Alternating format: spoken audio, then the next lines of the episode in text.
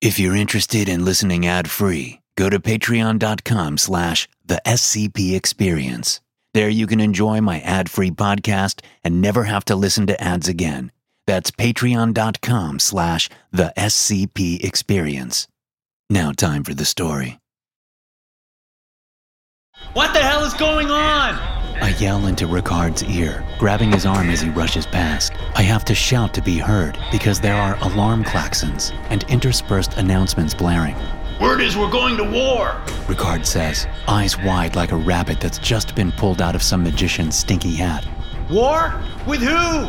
I shout. Foundation employees are running around us in all directions, heading to wherever they're supposed to be. I don't know, Amos. Ricard says.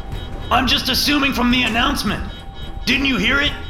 Our group needs to gear up and meet at garage level 3. I didn't hear the announcement. I had my fancy headphones on while lying on my bed. It was only when my dorm mate, Sharp, ran in that I knew something was up. I shake my head at Ricard. I'm off shift. Not anymore, you're not. Now let's go. We don't want to be the last to show up. I follow Ricard down the wide concrete hallway, dodging people as they hurry in every direction.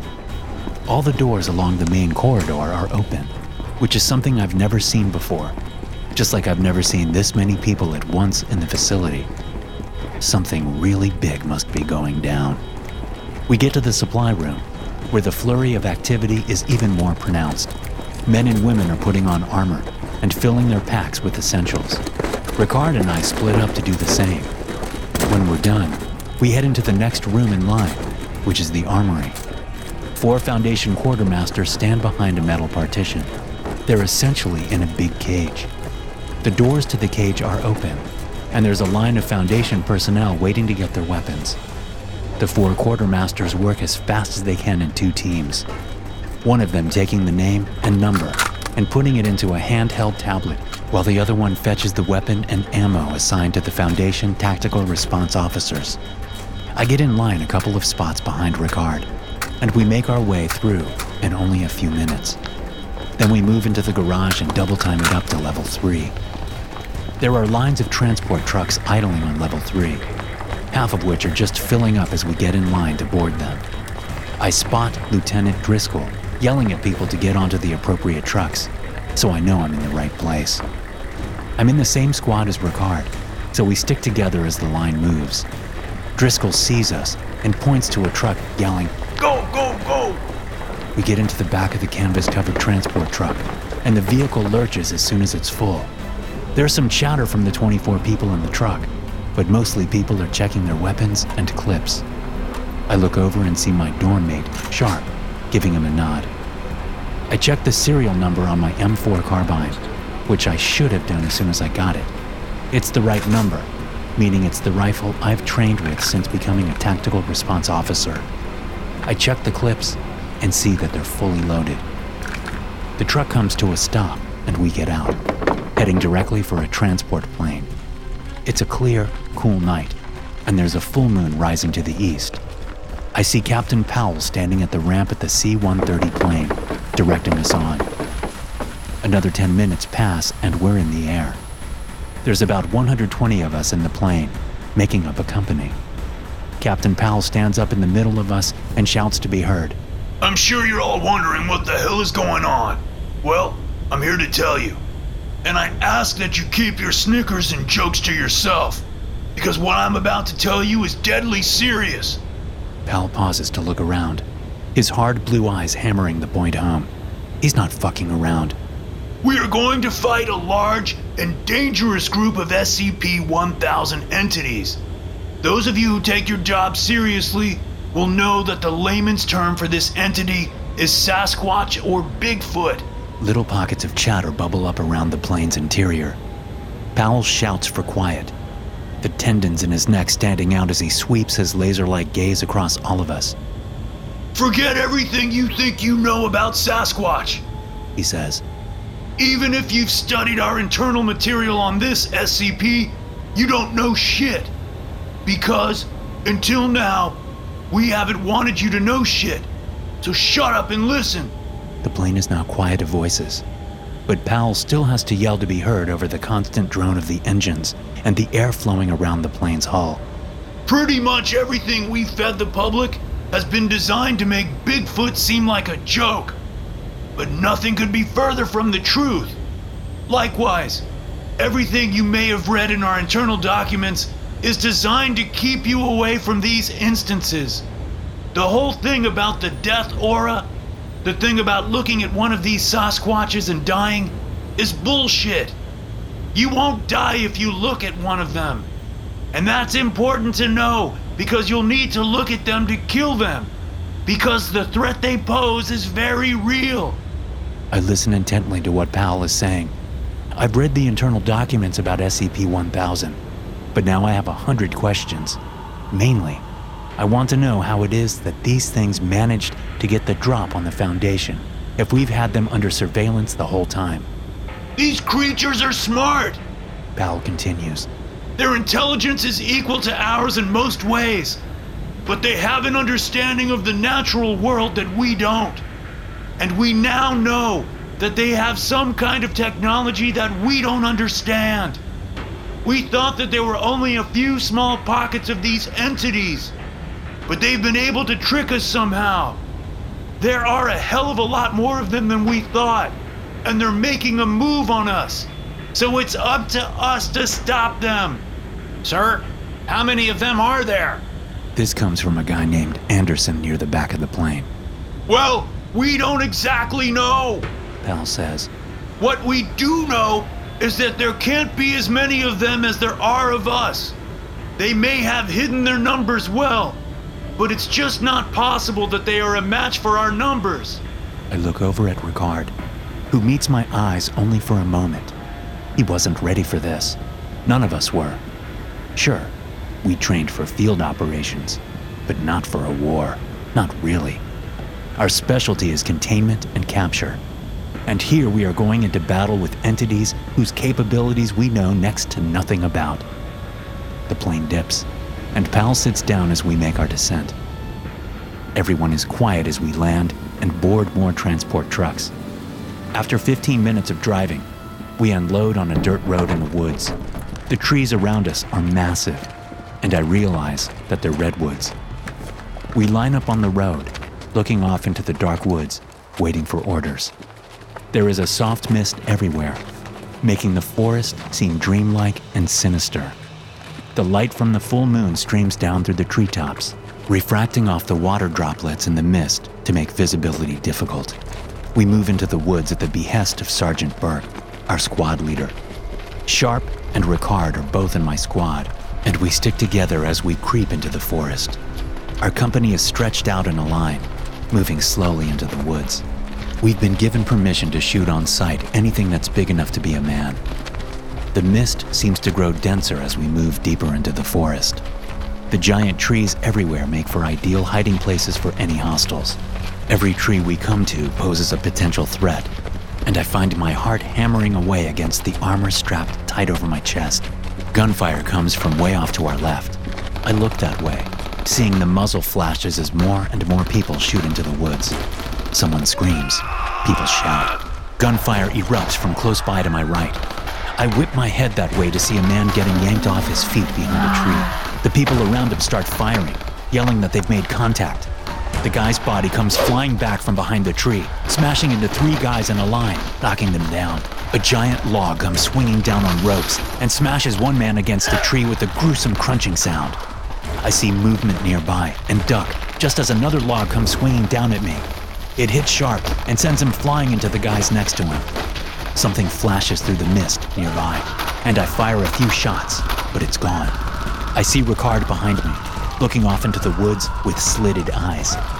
Chaos is erupting all around us, men firing and screaming for medics, the sound of logs swinging down and crashing into people, the cries for help as guys get pulled off into the darkness. I catch a glimpse of a large, furry creature just as it slips behind a tree ahead. I signal to Ricard, and we each take one side of the tree. The Sasquatch rushes around my side, catching me off guard, its yellow eyes glowing, shining fear directly into me. I fire my weapon from the hip while stepping back, tripping on a large root. The bullets strike the creature up the center of its body, puncturing it first in the abdomen and then the head before I hit the ground and stop firing. The creature, which must be seven feet tall at least, takes two steps and then falls forward, dead. Ricard comes up behind it and shoots it several more times in the back while I get up. Bullets work. Ricard says. Bullets work just fine. He smiles at me. A large hairy hand reaches down from the tree and grabs Ricard around the neck, pulling him up the side of the tree as if he were connected to a rope. I track around, aiming my weapon up, seeing the creature move up the side of the tree using only one arm and its legs. Its glowing yellow eyes look coldly back at me as it moves. Even with only three limbs, and despite being huge, the thing moves with a fluidity even chimpanzees would be jealous of. I aim, but I have no shot. Not with Ricard hanging there like he is. As the Sasquatch reaches the cover of branches, he drops Ricard. I shout out in dismay, but there's nothing I can do but watch. It's at least a 70 foot drop. Ricard doesn't scream. His eyes dart to mine just before he hits the ground. All I see there is a plea for help. A help I cannot give. Ricard's bones shatter as he hits the ground. He bounces and comes to rest in a broken jumble. I fire up into the tree, even though I can't see the Sasquatch any longer. The sounds of battle are fading away, and I bring my attention down from the tree to look around. People crouch around me, waiting for more Sasquatches to attack, but it seems like a lull in the battle. Sharp is lying on the ground 15 yards away, struggling to sit up. He looks mangled from the log that hit him. I run over and grab him, dragging him back toward the road, shouting for a medic as I go. Oh no! A man near me says, looking off into the woods. I look up and see ranks of large figures off in the mist. Their features are obscured by the darkness and the fog, but I can see the outlines of their heads and shoulders. And I can see their eyes clearly, as clearly as if they're emitting light instead of reflecting it. They're the kind of eyes that are made for darkness. There must be hundreds of the figures lined up in the woods. Movement catches my eye, and I look up into the trees, seeing even more of the figures sitting on branches or clinging to the sides of the trunks like giant, four legged spiders. All the remaining Foundation tactical response and security personnel grow quiet, looking off into the woods. There's too many of them, and we all know it. We don't stand a chance. On some silent command, the creatures move, rushing forward to finish us off. I grit my teeth and bring my weapon up, and I squeeze the trigger. I squeeze the trigger on my M4 carbine, spraying bullets into the giant hairy figures rushing through the mist at me and my fellow tactical response officers. Dead bodies litter the ground around me, and most of them are human. The Sasquatches are simply too powerful, too fast, and too comfortable in the redwood forest they call home. We're in their territory, and it's plain to see from their traps and the way they got the drop on us that they were ready for us. The fight hasn't even been on for 10 minutes now, and we're already taking heaving losses, and we're about to take more. I realize as my gun clicks empty. As I remove my spent clip, I look up into a tree just in time to see a hairy figure with glowing yellow eyes jump down at me. I try to move out of the way, but I'm just not fast enough. The Sasquatch brings one meaty fist down, smashing it into my helmet. I can almost feel my spine crack as I fall down, and I'm surprised to find that my neck still works as I look up from the ground. Somehow, I still have my M4 in my hand, and I reach for a clip in a pocket on the front of my armor. But the gorilla like figure slams its foot down on my chest, knocking the breath out of me. Its huge appendage conceals my clips, making them impossible to reach. It pushes down on my armor, slowly crushing my chest. I reach down and pull my pistol out of its holster, but the hairy figure swats at it out of my hand like a child with a toy. Looking around in desperation as the creature compresses my chest, I see that the few remaining SCP officers won't be coming to my rescue. They're being killed, their limbs torn off, and heads smashed. They're being bludgeoned with branches or simply crushed to death underfoot, like I'm about to be. The roar of engines and the subsequent squeal of brakes from the nearby road seem to give the creatures pause. The one crushing me looks up, and a second later its chest is shredded in an explosion of blood. The forest is suddenly filled with flying bits of wood as machine guns fire from the road, sweeping across the battlefield and killing many of the SCPs and even a few of our own men. My chest no longer being crushed, I suck in a welcome breath hoping that I don't take a stray bullet. The thundering clamor of the machine guns fades away, and I risk a look up. There are a few Sasquatches running away into the dark woods, while most of the others that had decimated our numbers are dead. Crunching footsteps approach as I stand up, retrieving my pistol. A squad moves into the forest, looking for survivors. Sharp, my bunkmate, had been nearby. I search for him, locating his body quickly. His legs had been broken by one of the traps, but apparently one of the SCP instances had finished the job, crushing his head into sludge, probably with the single stomp of a huge, hairy foot. There's a black rage brewing in my stomach, its tendrils creeping through my entire body, filling me with anger. I look down at Sharp's body as I put a new clip into my M4. Then I step over to the downed Sasquatch that nearly killed me. It's at least seven feet tall, with brown matted hair. Under its pronounced brow, its yellow eyes are still open. I point my barrel at its face and pull the trigger four times in quick succession, obliterating its ape like features. A hand lands on my shoulder, a familiar voice asking me just what the hell I'm doing. Just making sure it's dead, sir. I say, looking up into the face of Captain Powell. For a moment, I think he's going to chastise me, but he doesn't. Instead, he tells me to follow him. We head back out to the road, where the newly arrived vehicles with mounted machine guns are parked. The men stand behind their powerful guns, eyes on the dark forest. Powell leads me up the road to a command vehicle. We step inside. There are a few other high ranking officials around a table with a map. They look up as we enter. I've got a candidate, Powell says to them, gesturing at me. The two men and one woman sitting at the table look me over. You want a chance to kill more of those SCPs? One of the men asks me. Yes, sir. I say without hesitation. It's all I want to do right now. That black rage isn't going anywhere. If anything, it's expanding with each passing moment. Good. Because we've got a job for you if you want to take it. The man says. We've located a way into their underground home. We know they're already planning another attack wave, so the home base will be vulnerable. We want you to go down there and kill anything that moves. I nod. Yes, sir. What kind of team do you have in mind? No team, Al says. Just you. I look at him. Just me alone? I'll be killed before I can do any damage. We have an SCP that you can use, the other man says.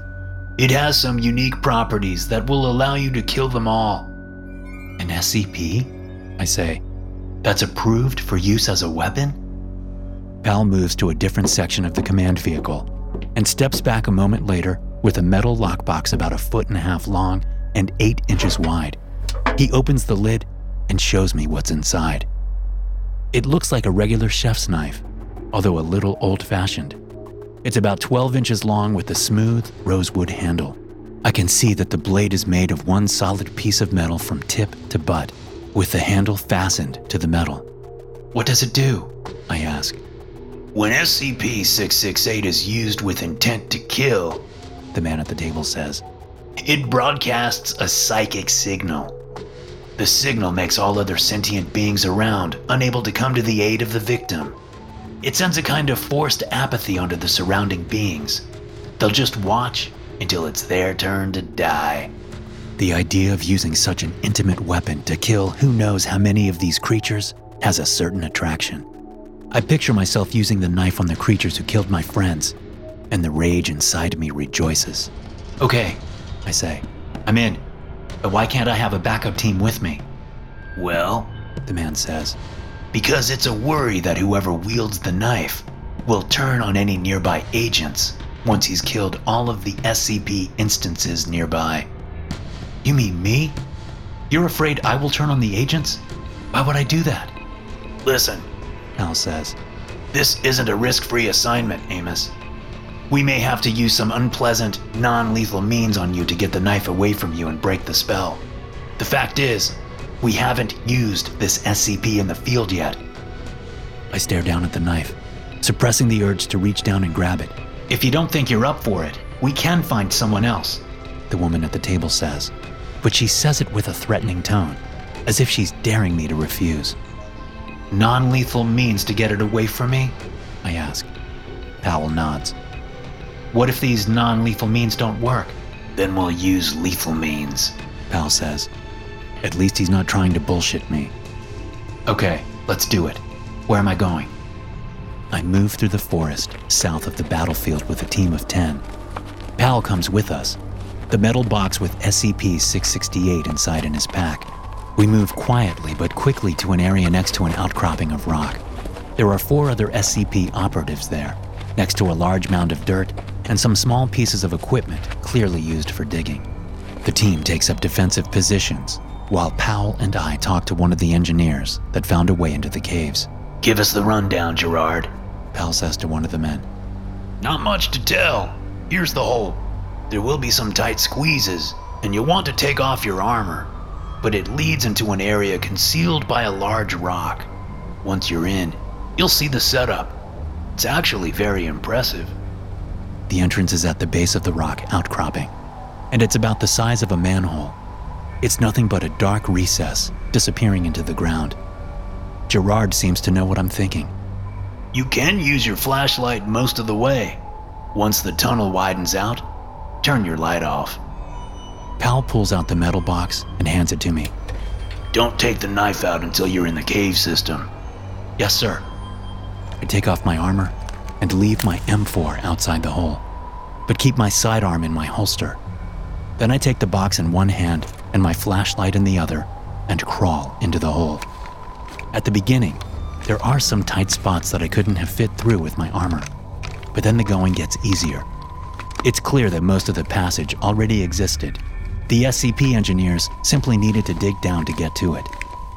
As the tunnel widens out and I'm able to walk in a crouch, turn off my flashlight. I step out behind a large rock, just like Gerard said I would. The metal box set carefully beside me. I peek out into the cave to see what I'm dealing with. Impressive is an understatement. The place is massive. It's like a huge round honeycomb formation with an open middle, aside from four massive stone pillars that go from the ceiling just above the level I'm on all the way down to the floor some 10 levels down. There are lights placed at intervals, allowing me to see the basic setup of the place. It's clear that they're not light bulbs or flames, but I can't tell what they are. They look organic. The placement of these strange lights leaves a lot of darkness into which I can't see. What I can see are dozens of SCP 1000 entities of various sizes and colors. All of them are busy with activities of some kind. They're on every level in recesses beyond the spiraling walkways that lead from level to level. From one side to another, it's probably 150 feet, and there are no railings along the walkways, just sheer drops all the way to the stone floor below. The smell of the place is pungent. It reminds me of the monkey cages at the zoo. My amazement fades as I see several Sasquatches sharpening sticks and creating rope for more traps. That black fury inside seems to tap me on the shoulder, reminding me what we're here for. I move back behind the rock and open the lid to the metal box containing the knife. Intent to kill, I think to myself. Closing my eyes, I remember Ricard as he fell from high in a redwood tree. I recall the terrible sound his snapping bones made when he met the ground. I think about the log that came down, slamming into Sharp, breaking his legs. I remember all the horrible ways my fellow SCP officers died. Clenching my jaw, I open my eyes and realize I have the knife in my hand. It's time to kill. I walk out from behind the rock, strolling onto the sloping walkway at the top level. I stop by a light and see that it's a collection of strange glowing worms. They move around in their circular formation, but don't seem to break out of it. Powell had said that these Sasquatches had a way with nature, so I figured these worms are one example of that. I move on. The first dark recess I come to is a passageway. I head into it and come into a small room where two Sasquatches are tending to a third wounded one. The two look up at me, their eyes wide and teeth bared. For a moment, I think the knife doesn't work on them. I feel certain they're about to attack me. But they don't. Even though it looks like they want nothing more than to rip me apart, they make no move. I walk up to them slowly and put the tip of the blade to one's hairy neck. I look into its yellow eyes while pushing with increasing pressure on the blade.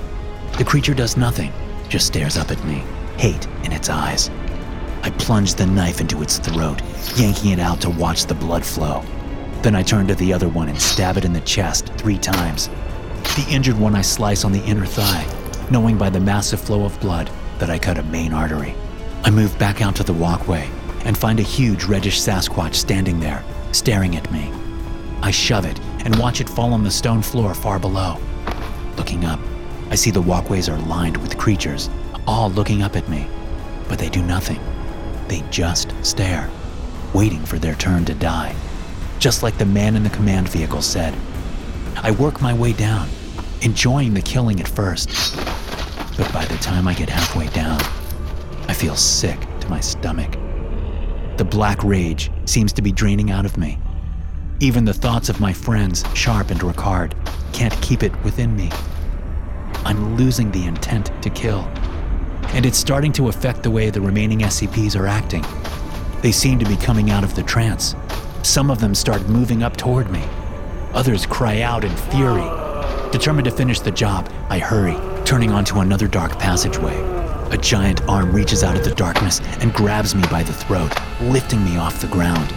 I slash out at the arm, cutting it open several times, but the creature doesn't drop me. The world starts to blur and fade as my brain becomes starved for oxygen. Suddenly, all the killing I've done since coming into this place seems justified. That rage comes rushing back like a tsunami as I realize this creature is going to kill me if I don't do something. I scream out through my constricting throat, cursing at the creature, stoking that hate inside. There's nothing I want more than to kill this Sasquatch, because doing so will keep me alive. And that's the most powerful and primal urge I have. It's the need that drives everything else. The creature drops me. I scramble toward it and slice its hairy belly open, a grim smile on my face. I laugh as it falls to its knees, trying to scoop its intestines back into its body. Moving past it, I come to what I quickly realize is a nursery or daycare center. Little baby and young child Sasquatches stare up at me with big yellow eyes. My smile doesn't fade. I know the stakes now. When I make it back out of the hole, I'm still carrying the knife. The team is nowhere to be found, but I assume they're off in the forest nearby. Their non lethal weapons trained on me. The only person around is Powell, who stands back from the hole, looking at me warily. I'm completely covered in blood, and I've never been more exhausted in my life. I throw the knife down on the ground between us. It's done, I say. Get that fucking thing away from me. SCP 1000 is a nocturnal, omnivorous ape classified in the Hominini branch along with Genera Pan and Homo. Adults range in size from 5 to 10 feet in height and weigh between 200 and 600 pounds. They have gray, brown, black, red, and occasionally white fur. They possess large eyes with good vision, a pronounced brow ridge, and a sagittal crest on the forehead, similar to that of the gorilla, but present in both sexes. SCP 1000 evolved alongside Homo sapiens, existing contemporaneously with proto humans and humans in large numbers until 10,000 to 15,000 years ago, when an extinction event eliminated all but 1 to 5% of their population. The highest known population concentrations of SCP 1000 are at present located in the Pacific Northwest region of North America and the Himalayan mountain range in Asia. SCP 1000's presence has also been documented within the past five years on every continent. Due to recent events, SCP Foundation stations around the world have been alerted to the possibility of war with SCP 1000. It's unclear whether the recent battle in the Pacific Northwest region of North America was an isolated incident or part of an overall ploy to renew their population to the great society it once was, thereby eliminating humans. All Foundation members should remain on high alert while this investigation is underway.